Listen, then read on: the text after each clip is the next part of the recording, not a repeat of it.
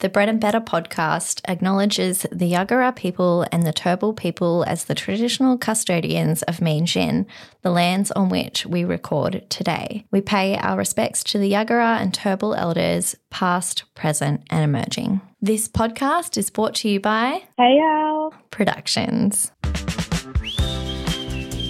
and then I'm Did I say all of good? that. Did I get you to do it one more time? Maybe just in case. Okay, Bread and Better podcast. Okay. Bread and Better podcast. I feel like I'm. Bread and Better podcast. Welcome to season two of the Bread and Better podcast. We are still so shocked that we have a whole season out, to be honest, but we are excited to be back and bringing you a whole new bunch of real and raw conversations around holistic health and women's issues. Hi, I'm Tegan. Professionally, I'm a qualified personal trainer, sports nutritionist, and chef with an online lifestyle coaching biz called Fitty. Outside of that, I love lifting weights myself, running, being outside in general, and eating good food with my favorite people. And I'm Alex. I'm a freelance feature writer, a producer, and now the owner of my own business, Hey Al Productions. I'm a mum of three beautiful kids Oscar, who is almost nine, Magnolia, who is six, and Sol, who is almost two. I also love being outside, but I equally love watching TV and devouring pop culture. Based on our different backgrounds but mutual values, we were inspired to create this podcast to provide honest conversation that will help the women of our generation begin to heal the relationships they have with their food, movement, and bodies. Through the podcast, we want you to feel empowered and equipped to achieve your goals, as well as set the next generation up with a healthy mindset. Better begins with us. So, on today's episode, we're going to be getting a little recap from Alex on her recent trip to Japan with her gorgeous fam. And then I'm going to dive into all things around the dreaded C word calories. We would just like to acknowledge that the topic of calories and calorie counting may need a trigger warning for some people that have struggled with disordered eating in the past or present. Perhaps this episode may not be a good listen for you. However, having said that, if you have listened before, you will know that my approach to nutrition for my clients and myself is very much based around an abundance perspective rather than a restrictive one, which is something that I will be touching on in the episode and a big reason why I wanted to do this episode. If you are currently struggling with an eating disorder and need some support, please be sure to contact the Butterfly Foundation. They have a free helpline and many other great resources, which we will share with you in the show notes. So, while we usually start with the best thing we ate this week, it has been about three weeks since we last recorded. So, we're going to go a little bit rogue today. Instead, I wanted to ask Alex a few questions about her Japan trip. And obviously, we will start with the most important question, which is my favorite question to ask anybody who has just traveled. So, what was the best thing that you ate on your trip? So, I did eat a few really good things, but also I didn't eat a lot because, well, I mean, celiac disease isn't really a thing over there. Either is gluten intolerance. So, it was it was pretty hard to find food to eat. But thank God for this Facebook group that I'm in, uh, which I'll put in the show notes for any other celiacs. They had a lot of recommendations. So without them, I probably wouldn't have eaten at all. But through that, I found this restaurant called Sugar Hill in Kyoto, and I'll put it in the show notes because it was the best meal I've ever had in my life. Like, yeah, not even since I've been a celiac or, you know, allergic to dairy. It's just the best meal I've ever had. It was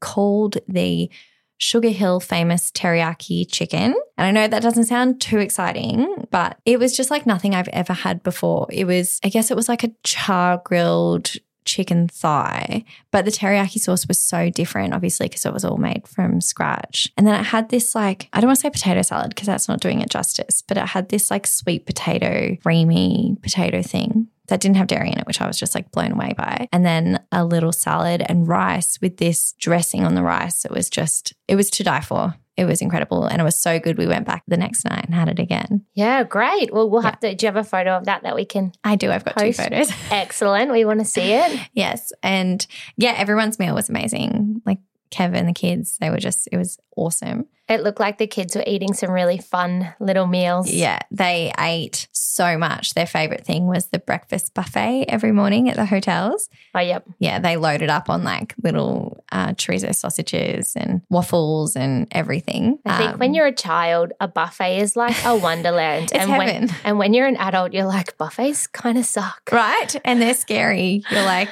huh. They're never very good. Yeah. Unsurprisingly, I actually got food poisoning from an oyster once from a buffet. And ever since then, I've been a bit scared. But yeah, so there was that. And actually, can I say one more? Yeah, sure. you can do mine because I won't do one this week. Okay.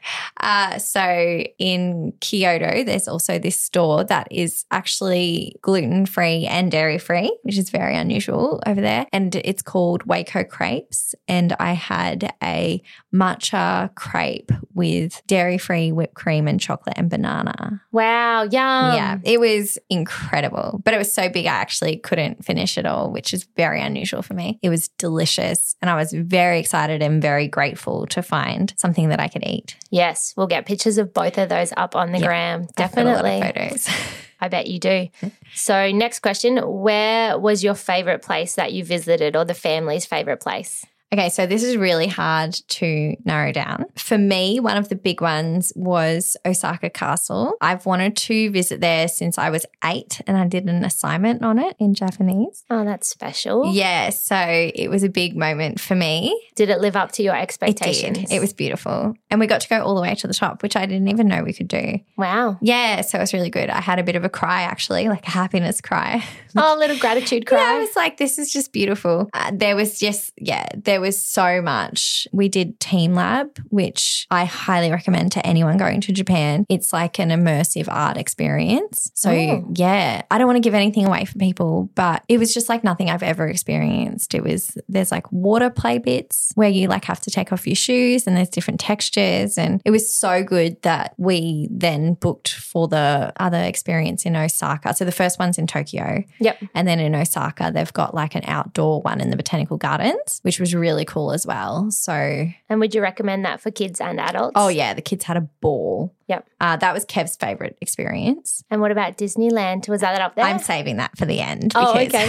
Disneyland was the greatest day of my life. oh, wow. Without, like, I mean, obviously having kids, blah, blah, blah. But Disneyland, I can't. I mean, they were all there. Yeah, right. I can't foresee a day that will be better than that. It was everything I like. I mean, I've been to Disneyland Paris, but Disneyland Tokyo is. It's surreal. Like, I can't explain to you. And the kids just had the best day. And Oscar was so into it. Like, I wasn't sure because we're not like a huge Disney. Like, I mean, we love Pixar, but we're not into princesses and stuff. But Oscar was like, Mom, it's Mickey Mouse. And like, I just didn't think he'd be like that. So we got there when it opened. It we actually lined up from eight, and we were there until we got on the train about ten p.m. So we experienced everything. We went on every ride. The kids had like every snack. We all wore Mickey ears. It was a dream. It's probably a really good age to take Oscar before he's a little bit too old. Yeah, yeah. that? Before he's too cool for school.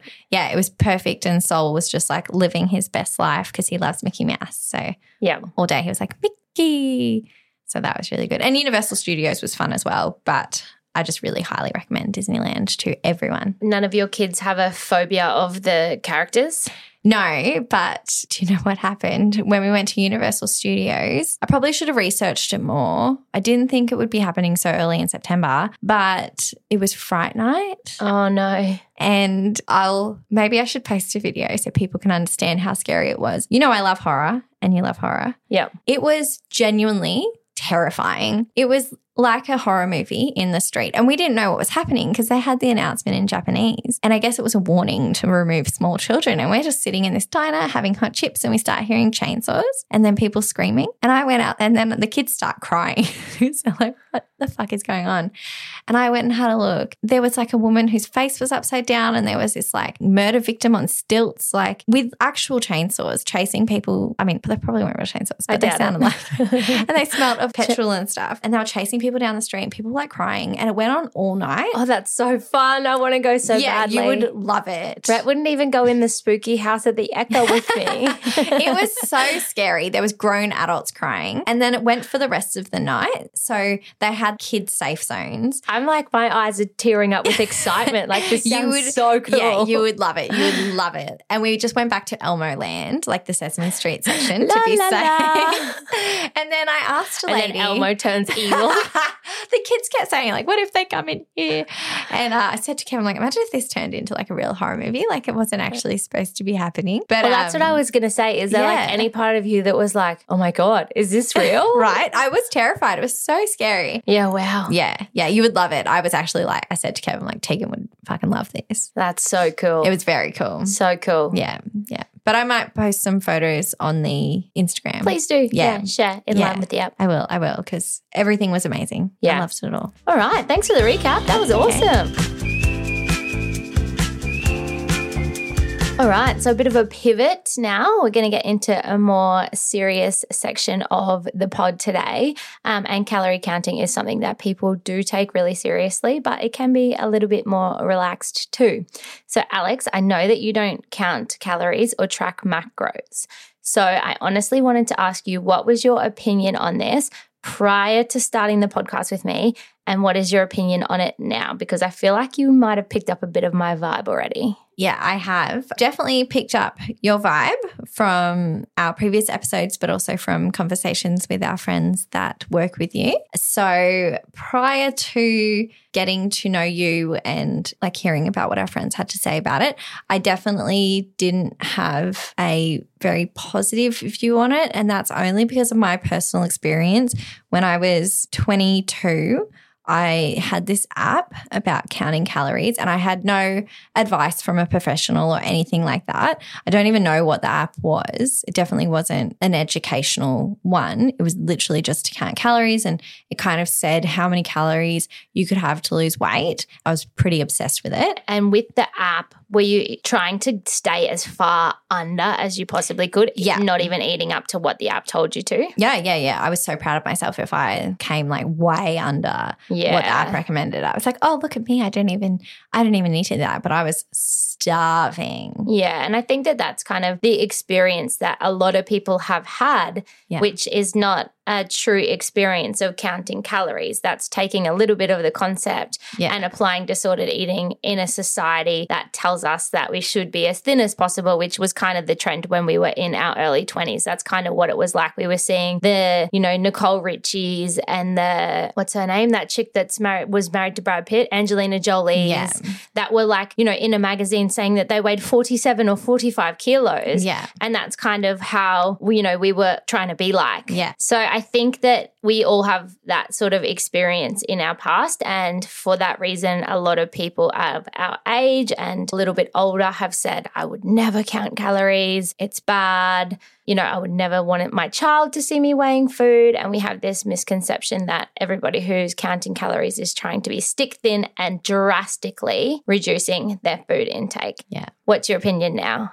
My opinion now is very, very different. So, one of the things that I love that I saw on your Instagram before we were even doing any of this was that you come from the perspective of abundance rather than restriction. Yep. Which I just have never viewed it that way. Like making sure you're getting the most amount of protein that you need. Yeah. I think that it can be really beneficial, especially for people like me that I'm probably deficient in so many things and just knowing what I what I need to be able to, you know, function and and live my best life. I think that that's a really good thing. And I think it can be really educational. Yeah, definitely. So, before we get into the guts of the app, let's define a few terms for myself and the listeners who might not know. So, what is a calorie? Good question because it does get tossed around a lot. But what actually is a calorie? I have no idea. Yeah, by the way. cool. most people wouldn't. They No. would just be like, uh, it's something that you count for Yes. your food. yeah. So we have calories and we have kilojoules. Um, some things have kilojoules in Australia, but it's just one calorie is about 4.2 kilojoules. So it's kind of just like metric and imperial. However, we use calorie a lot more because it's just simpler, it's smaller numbers. So essentially, a calorie is a unit of energy. So it was originally defined as the amount of heat required at a pressure of one standard atmosphere to raise the temperature of one gram of water by one degree Celsius. Oh wow. So it's it's the energy. Yeah. So it's okay. energy transferred. So basically, in terms of the body, we gain energy via the food we consume. So we're putting energy in and we lose energy via not only moving our bodies. So often we think just through moving our bodies, but also all the bodily functions it takes to keep us alive. Yeah. So before you even step foot out of bed in the morning, you're breathing, you're pumping air, you're digesting food. All of these things are burning energy as well. Yeah. That's it. That's a calorie. Oh, what? That's it. Okay. Yeah, it's just a sense. unit of energy. Wow. Okay. I had no idea. That's that's super interesting. Yeah. Okay, cool. All right. And so what is tracking calories then? Yeah. So tracking calories is using an app like MyFitnessPal, which very well may have been the app that you used when you were younger, in order to track your food intake to line up with your goals. And that's not necessarily weight loss. It could be weight maintenance, it could be muscle gain, and it could be optimal health. Yeah. So is that something that like and stuff like that could use as well? Definitely most athletes would be using it to ensure that they're getting the right intake for their goals. Yeah. So, whereas some people might be using it for weight loss, other people might be using it, like endurance athletes would be using it predominantly to track their carbohydrate intake because carbohydrates are the most efficient fuel source. So, they would be tracking their, their macros, which is the next question, Yeah. um, to ensure that they're getting enough carbohydrates to fuel their training. Okay, yeah, cool. That makes sense. So, I think in a previous episode, you've explained to me what macros are. Yep. So, I have a little bit of an understanding of that now, but what is tracking macros? So, as I explained in the previous app, um, which is the one we were talking about, busting diet myths. So, macros are the things that make up a calorie or make up our foods. So, we have fat, protein, and carbohydrates. Obviously, they're all important for different reasons. Our carbohydrates are what fuel our bodies for exercise and daily life. Our proteins are really important for building and maintaining muscle mass and also the formation of all the cells in the body. And then we have fats. It's important to have healthy fats because they carry a whole lot of vitamins and minerals that help us with our bodily functions. Yeah. Um, when people are tracking macros, essentially within tracking calories, they are ensuring that they're getting the right split of those three macronutrients. Right. So, like what I was saying before, for an endurance athlete, it's really important that they're getting enough carbohydrates in their body, but it's also important that they're getting enough fat in their bodies because fat is also a fuel source. Yeah. And then for pretty much everybody, it's ensuring that they're getting enough protein. So essentially, protein is going to be there so that we can build and maintain muscle mass. Yeah. And protein is also very satiating. So it keeps you nice and full. So when people are dieting, it is important to have enough protein to ensure that they're not feeling like they're going to snack all day long. Yeah. And you will know the difference. You probably haven't picked up on it because it's not something that you have been like needing to be hyper aware of before. But if you've ever had a meal that's just really carb based, and I'm Yeah. going to put it in terms that you can understand. Yeah. If you've just had a cake, you might find that you're hungry again an hour later. Yeah. Howeas if you've had a, you know, a wrap, I know you like to make your wraps with, with your bacon in there. So you've got some protein, you've got some fat. That's going to keep you fuller for a lot longer in the day because you've got that protein, which is very satiating. Yeah. And I think it's really interesting what you just said about having protein when you're younger sets you up for when you're older. I think that that's something that, you know, not enough people really know. And it's not something that you think of when you're younger. Yeah, I would say as a whole, our population really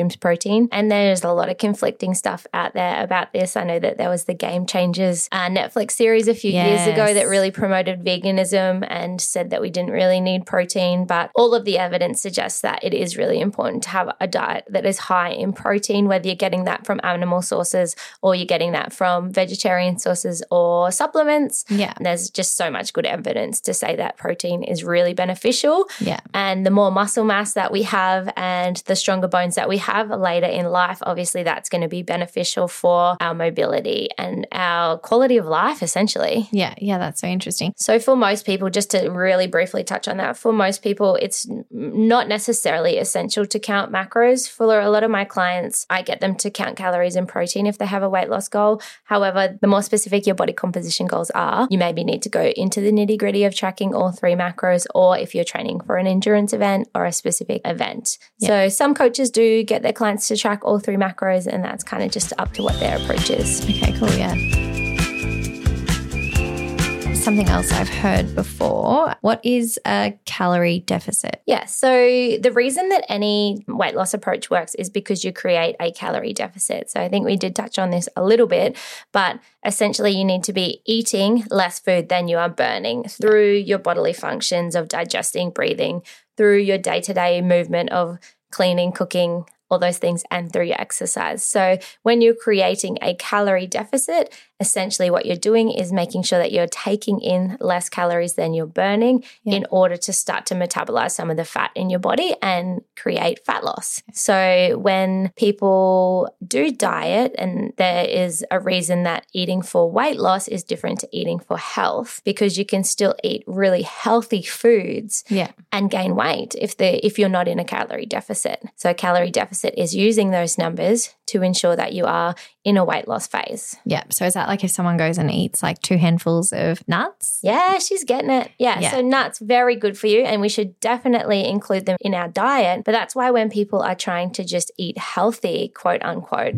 and they might have, you know, avocado on toast for brekkie with some olive oil and then they might have this smoothie and they might have a handful of nuts and they might have this beautiful salad with seeds and olive oil and they've had all this really beautiful healthy food. They've got fruit and veggies, they've got meat and they've got all these wonderful fat sources. Yet essentially at the end of the day, they're I'm eating so healthy, but Yeah. I'm not losing any weight. It's because they're not actually in a calorie deficit. Yeah. From an optimal health position, they're probably thriving. And because Yeah. that they're eating probably in a calorie surplus, which is the next question, they probably have heaps of energy Yeah. but it's not going to create fat loss. And if that is their goal, that's why understanding energy balance, which energy balance is this calorie deficit versus calorie surplus. We're just saying energy, which is calorie energy, how it's balanced in our body. And that's why they can't lose fat, even though they're eating really, really healthy. Yeah. Wow. Yeah. That makes, yeah, that makes so much sense.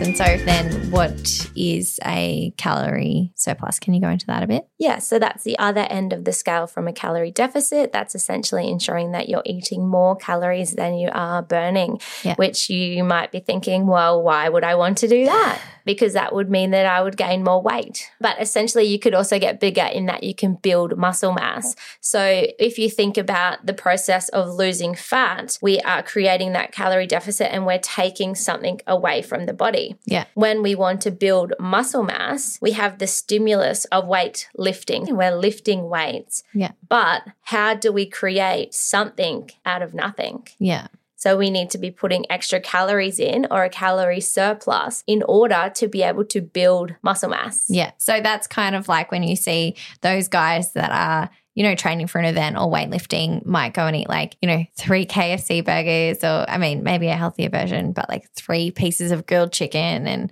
you know, on top of all of their normal meals. Is that what that is? Yeah, Yeah. so obviously there's different ways to do a build phase and I would never recommend someone just go out and start smashing KFC. There's Yeah. definitely way better ways that we yeah, can yeah. do it. Yeah. Yeah, that's what they're doing. They're trying to ensure that they have enough calories to build muscle mass. And essentially they probably will gain some fat in the process, probably more if Yeah. they're going with uh like more of like a, a dirty bulk. Yeah. But then they strip that back with a calorie deficit Yeah. when they've reached their building goals. Right. Okay. Another reason that you might want to be in a calorie surplus is if you are training for an endurance event. Yeah. So on my Instagram, I shared when I was carb loading for the Gold Coast Marathon. Yes, I loved that. And I was essentially trying to eat about 12 grams of carbohydrate for every kilo of body weight that I have, Yeah. which is a lot. yeah. And it was around four to 5,000 calories per day Wow. and I was ensuring that I was getting enough into my body so that when I came to do my run, I had that excess energy to burn through to be able to perform better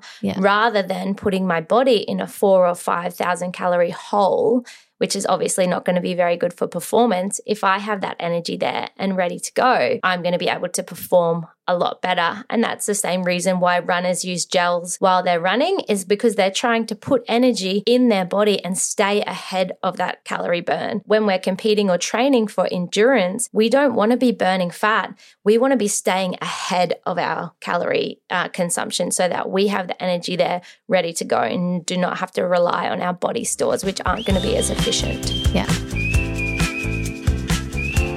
And so, why do you like tracking calories for your clients? So, as we touched on before, I really like to look at things from an abundance mindset rather than a restriction mindset. And a lot of my clients do come to me initially with fat loss or weight loss goals. Yeah. However, they might have gone down the route of trying a diet before that's been really restrictive, or they've gone down that route of trying to be just really healthy or really good, Yeah. which good, we don't like to say that word. Yeah. There's no good or bad. But essentially, our relationship with food is one of the most important relationships that we're going to have in our entire life. Yeah. Right? Like, obviously, you've got your partner, but you've got yourself, which is probably the most important one. Yeah, definitely. And then your relationship with food and movement and your bodies, like that's something that you have for life. We are always going to need to eat. Yeah.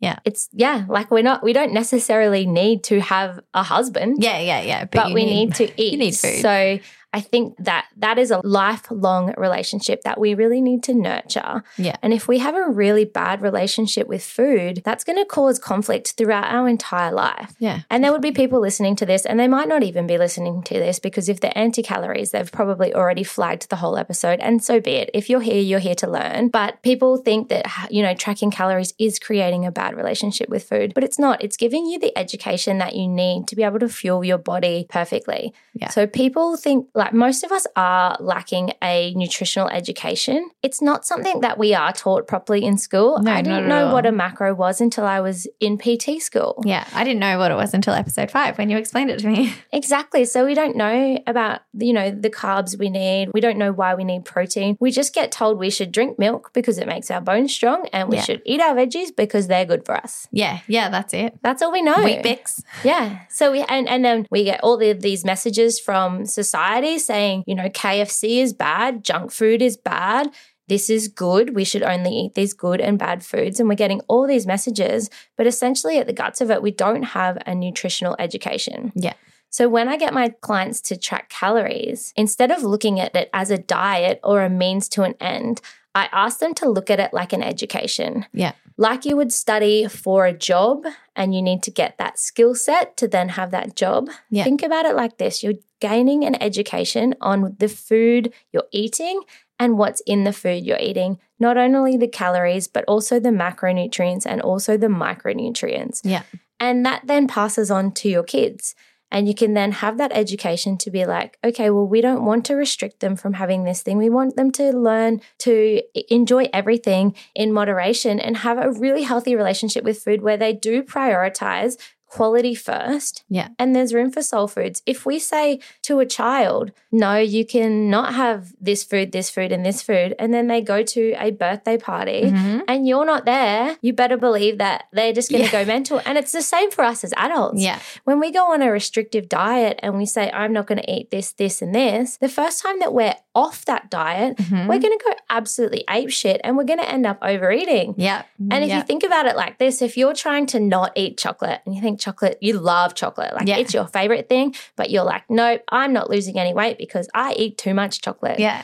Essentially, you might go without chocolate for two weeks and then you'll eat a block in an entire sitting. Yeah. Because you can't stop thinking about it. Yeah, Yeah. yeah. Yeah. And I know for myself, if you tell me I can't have something, I want it Yeah. instantly. Yeah. Yeah. Whereas in the inverse, you could have had a aware of that chocolate every single day and it's spread out and Yeah. you have not only had the thing that you enjoy, but you haven't had that binge relationship at the end. Yeah. Which is really messing with your food and hunger cues as well. So a lot of yeah, a lot of other methods of dieting have a restrictive approach. You can't have this, you can have this. And instead, it's like no, you're learning quality first. 80% of our diet needs to come from good quality whole foods that are going to fill us up and make us feel our best. Yep. And then we have a 20% buffer to enjoy some of these soul foods. Yeah. And you've got to keep in mind that these soul foods are engineered to make us want to eat a lot of them without getting full because the more they sell, the more money they make. So they want us to be able to guts them down. Like the food companies don't have our health in the front of their mind,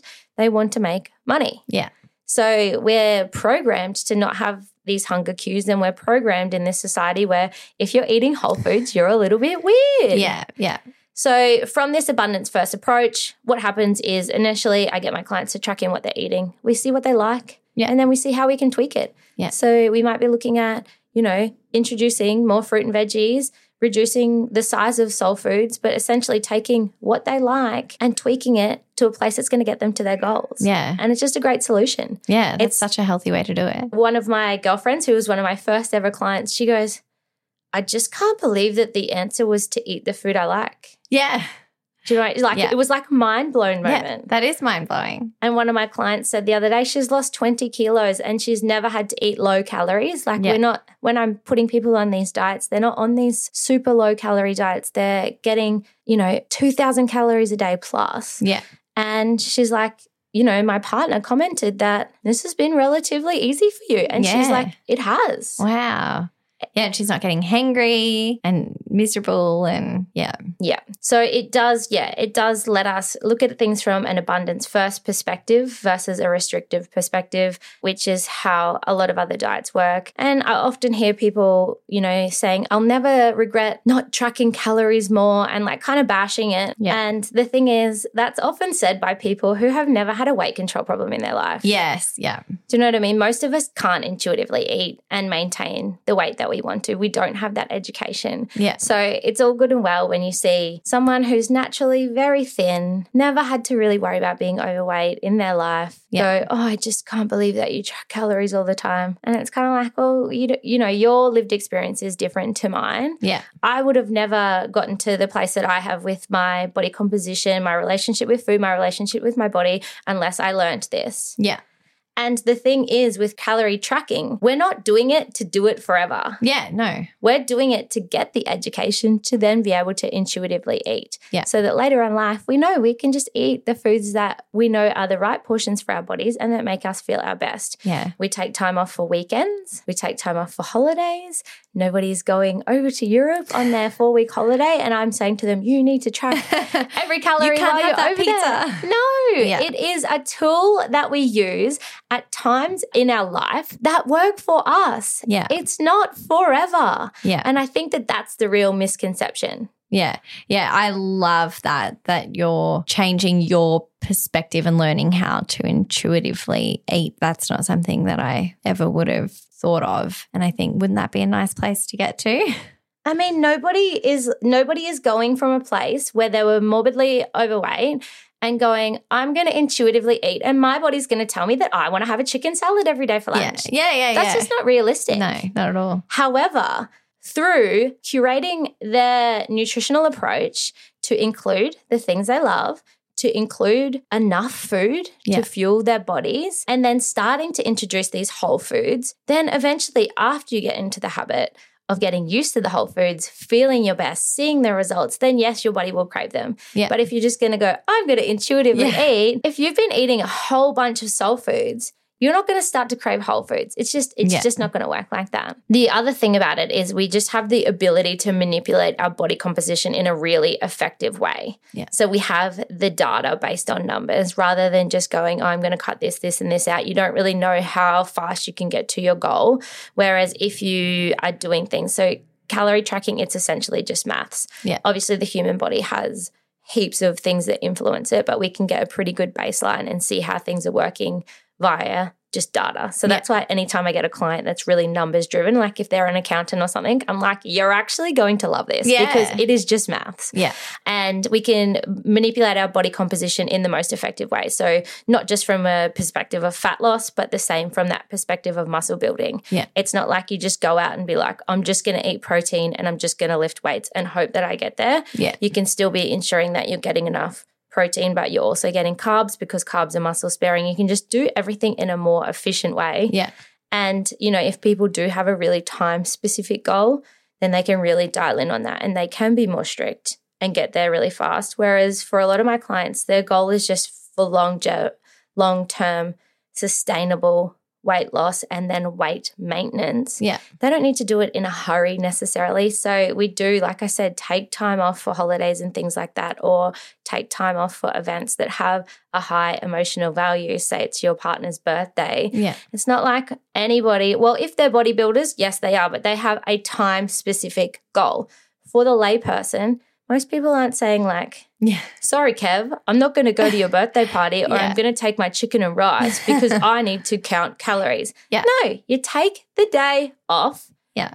And you get back on track the next day. Yeah. It's as simple as that. Yeah, that's such a nice way to think about it. 'Cause then, yeah, I guess then you're not, you know, desperately looking forward to the end of the diet because you can still enjoy life. Yes, exactly. It's Yeah. and and the whole thing is like a lot of people come in and they're being really clean Monday to Friday and then they're cramming all the shit that they want to eat into the weekend and they're creating this really negative weekend weekday push pull Yeah. or they might be really restrictive and then they go overboard and then they've got to make up for that. However, what I do is I encourage my clients to stretch out the food over the course of the week. Like if you feel like having a fucking croissant Yeah. on a Tuesday, you can have a croissant on a Tuesday and then come Saturday, you'll feel fine having a protein shake and some fruit for brekkie because you're going out for dinner because you haven't, you know, deprived yourself of that croissant that you wanted on Tuesday. Yeah. And you don't feel like you need to cram all of the low quality food that you want to have into the weekend and then start again on Monday. Yeah. Yeah. You're kind of just making life easier for yourself. You're just making everything more balanced and Yeah. spread out over the course of the week. And essentially, what it provides people is freedom around food. Yeah. So people think it's the opposite, but it isn't. It's freedom around food. It's to say, you know what, I have three social events on this week and I can look at a menu ahead of time. I can decide that I want what I want to eat and I can ensure that that fits within my goals. Yeah. And we can do that. And that doesn't mean going out and ordering the chicken and salad. Yeah. We had a team social for my team last night and we went to GYG and we had burritos and we had ice cream and people Yum. had beers and they can all do that in line with their goals on a Thursday night. Someone who was tracking calories for weight loss was worried about tracking or weighing food in front of their children, how would they go about talking about this or explaining it in a really healthy way? So, this is a really good question. And this is often something that my clients are worried about, and fairly so. Like, we don't want, like we were talking about, us having negative experiences with undereating. Um, we don't want our children to grow up thinking that that's why mum was tracking calories, that she needed to be skinny or thin. Yeah. So, as mentioned on previous episodes, there's no need to discuss your weight loss goals with your children. However, I don't believe that you need to hide that you're weighing your food either. Yeah. So, think about it like this this is how I explain it. If you're baking a cake with Magnolia, you would measure out all of the ingredients in the recipe, right? Yeah. Because that's how you make a cake. Oh, yeah, definitely. And cakes are pretty like it's cooking. It's you can like get away with it. Yeah, it's like it is science. Yeah. So otherwise the cake won't work out. And Magnolia asks, "But mum, why are we measuring the ingredients?" Yeah. And you would say to ensure we get the right amount. Yeah. This can be the exact same answer. You don't have to say the reason is that you want to lose weight or fit into the dress or whatever. You can teach her that you are learning about the right amount of food to fuel your body for good health and for movement and the mental activities that you need to do. yeah. So explain that you want to ensure you get X amount of vegetables in every day because that's the right amount for you to feel your best and that you need to get the right amount of protein to grow your muscles. Explain that bodies are different and they require different amounts of food to fuel them. And at the moment, you're learning more about that. Yeah. So it doesn't need to be a shameful secret. Obviously, we don't want our children to grow up with insecurities around food. Yeah. However, if you're managing your language and your own mindset, I think it's highly unlikely that they will. Yeah. It is fantastic that we are aware and that we're thinking about this. But for society as a whole, there's still the bigger picture that we're promoting and passing on obesity habits and those sorts of mindsets to our children. So I personally find it a little bit worrying that people can be hyper concerned about their children seeing them weigh their food Yeah. to ensure they're getting enough protein, enough vegetables, and that that might have a negative impact on their kids. However, they aren't concerned that they're modeling inactivity and they're just sitting on the couch binge watching TV or they're drinking alcohol every day. Yeah. Like just some food for thought that they we're hyper focused on. Oh my god, they're going to see me weigh out this chicken portion. Yeah. but I don't care that they're seeing me flag the gym to sit on the couch and have a glass of wine. Yeah, yeah. So, when does counting calories become a bad idea for someone? Yes, so it is important that we do touch on this. And with everything, there is always going to be a group of people that this isn't a good fit for and it isn't good for their mental health. So we are all different, and a one size fits all approach just isn't going to work. Uh, calorie counting can become obsessive for some people and can result in some really terrifying health issues. So I would always recommend starting your calorie tracking journey with the advice of a coach, dietitian, or health professional to ensure that you're aiming for targets that are both high enough and that you're also having appropriate maintenance periods to keep your body healthy. So nobody should be dieting long term. Yeah. Even people that have a lot of weight to lose, they should be still doing maintenance periods where they're bringing their body out of the diet. Yeah. Even for somebody that does have a lot of weight to lose, they shouldn't be dieting for long periods at a time. Yeah. We do maintenance periods to break up the diet and keep our bodies really, really healthy. And it helps with our mindset as well. Yeah. If you're working with a coach, this also allows you to have support and guidance around your mindset and your behaviors as well. Yeah. If you find that calorie counting becomes obsessive for you, takes up too much of your mental space, or just doesn't feel good, I would consider other approaches. Yeah. There is more than one way to skin a cat. Yeah. Like I said, it is a very efficient approach, but it's not the right approach for everybody. Ultimately, when done well, it should give you food freedom. And if it doesn't, maybe it's not a good fit, or maybe the way you're doing it isn't very sustainable or healthy way, and you do need that guidance. Yeah. I think that's where I went wrong when I was younger. I had no guidance. I was just going off this app. So I Yeah, I have a and really we- good example. of that. And we all did. And, you know, the app does spit out a number for you based on what you put in. And you could put in that you want to lose weight in the most quick way possible. And it's Yeah. going to give you a really low number. But as a coach, what we do is go and do our own calculations and take into account your movement and everything else in your life and how sustainable it's going to be and when you want to achieve your goal. And then we calculate it based off an algorithm. Yeah. So if this episode has brought up anything for you, please do check the show notes and grab the resources for the Butterfly Foundation. All right. Pop culture quiz. It's quiz time. I'm so excited. This is my favorite segment. Just as a refresher for people that might not have heard the other app where we did this segment before, what we're doing is a quiz. So we have picked things that the other person knows absolutely nothing about. So I'm pulling out a nutrition question today to be in line with the topic. And Alex is going to quiz me on some sort of pop culture occurrence that I am guaranteed to have no idea about. And the other person is going to say what they think it is. And then we will explain what it really is. So it's a little bit of a lull and it's a little bit educational, kind of. Yeah. Tegan's things are educational. My things are fun and educational if you're into pop culture. Or even if you're not and you just want to have something fun to talk about at a dinner party. All right, here we go. Do you know what celebrity is responsible for the following DMs? Nah, Wait, I haven't even started. I've never seen anybody's DMs. Surely this was a huge news story. Okay, so this is all allegedly,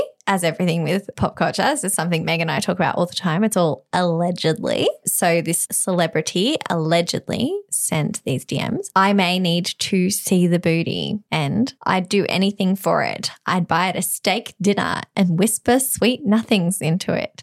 I want to tattoo my ass now. Do you know who that is? So is it a guy sending it to a girl? Yeah. Do you want to guess? Any any sort of Cardi B? No, no. Is that on the right track? No, Kim? No, no, no. So it's the per, the guy sending it is the famous, very, very famous person. And then not sending it to a famous person? Uh this sending it probably to like an F grade celebrity. I mean, I'd never heard of this person before. It's surely not Shane Warne. We're not going to talk about the dead. No, it's an American. Ah, hang on. I really want to guess this. Is it someone that's not in the like rap music scene? Not in the rap music. Scene. Also, they're a musician. Yeah. Oh, uh, are they a pop musician? Yeah. Are they younger or older than me? older than you. Okay, this has just become celebrity heads. am I? Am I in a band? you're in a band. Am I in a boy band? Oh, they're like, well, it's a band made up of males. I think maybe some people would argue that like pop rock, but pff, soft pop rock. Matchbox Twenty. No, no. Close. Mm. The lead singer of this is way more, way more famous than Rob Thomas. Uh, is it the lead singer of the Foo Fighters? No, no, no, no. Okay, I'll give up. I don't think you're gonna get it. Okay, it's Adam Levine.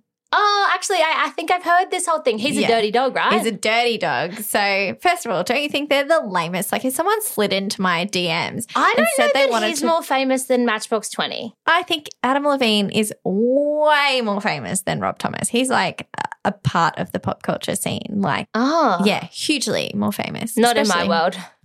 I fucking So love funny. Matchbox 20. I love Matchbox 20 too. But can you imagine if someone slid into your DMs and said they wanted to buy your butt a steak dinner and whisper to it? I would die. It's so cringe. yeah, steak dinners come out of your butt, not go in.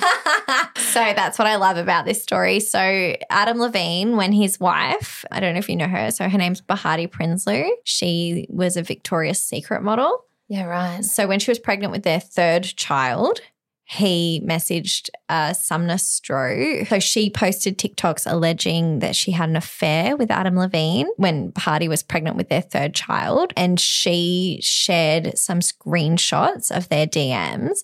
And probably the worst one that shocked everyone the most was this one. So he wrote, Okay, serious question. I'm having another baby. And if it's a boy, I really want to call it Sumner. Are you okay with that? Dead serious. Like, what a dog. Okay, that's a bit fucking weird, but unpopular opinion, perhaps.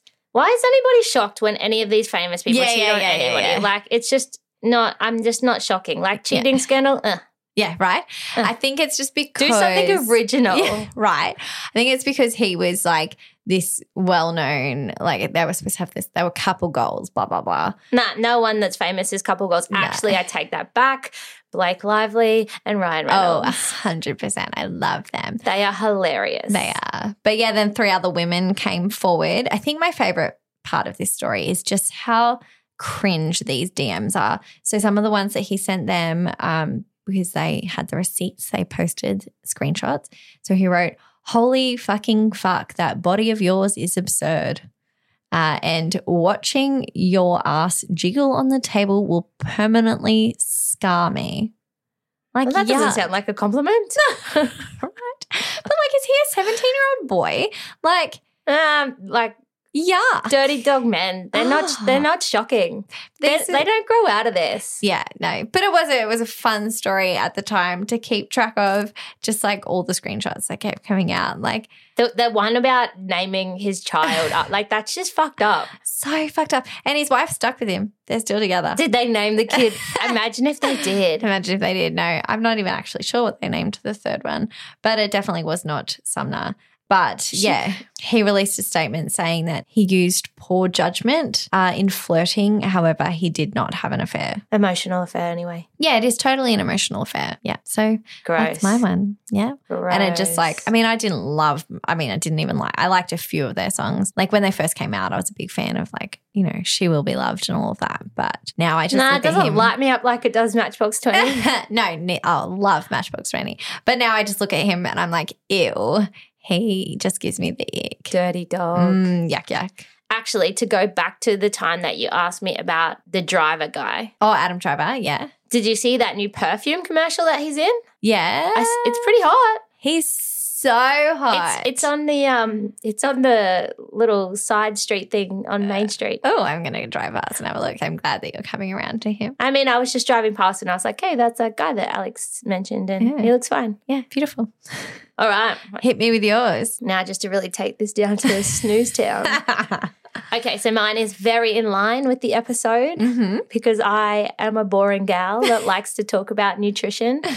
Mine is what is an amino acid? Oh, I know this You got this, girl. from my healthy life days. Yeah. Amino acids. Oh, I don't want to sound dumb if I'm wrong. Are they like the building blocks of muscles and stuff? Close, very Yeah? close. Oh, So amino acids are what make up our proteins. right. Yes. So I thought you might have gone on a little bit of a tangent because of BCAAs, yes, but um, which is branch chain amino acids. correct. Yeah, Yes. yeah. So they're a supplement that's mm, don't buy it. Yeah. It's not just just have your protein. Okay. Amino acids we make in our body. Yeah. But we also need to get them from food as well through Yeah. our protein. So our protein is made up by different amino acids to make the protein profile. Yeah. You nailed it, girl. Ah, cool. That is something that I remember from I had this big spiel. I was going to go with triglycerides. Oh, I don't know what that is. So that's the makeup of fats. Ah, okay. Yeah. Yeah. The amino acid thing and the branched chain amino acid thing was part of my big thing when I was trying to sell protein powders to people. Yeah. That was a long time ago. Thanks for listening to the first episode of season two of the Bread and Better podcast. Uh, lately, I read that if you give people too many calls to action, they get overwhelmed and end up doing none of them. So, to conclude today's episode, you have one job and one job only. Whatever you are listening to us on right now, go and give us a star rating. That's it. It will literally take one second and it would mean the world to us. So, just one press of a little thumb. If you've already done it, we love and appreciate you. Thank you for listening. Bye. Bye.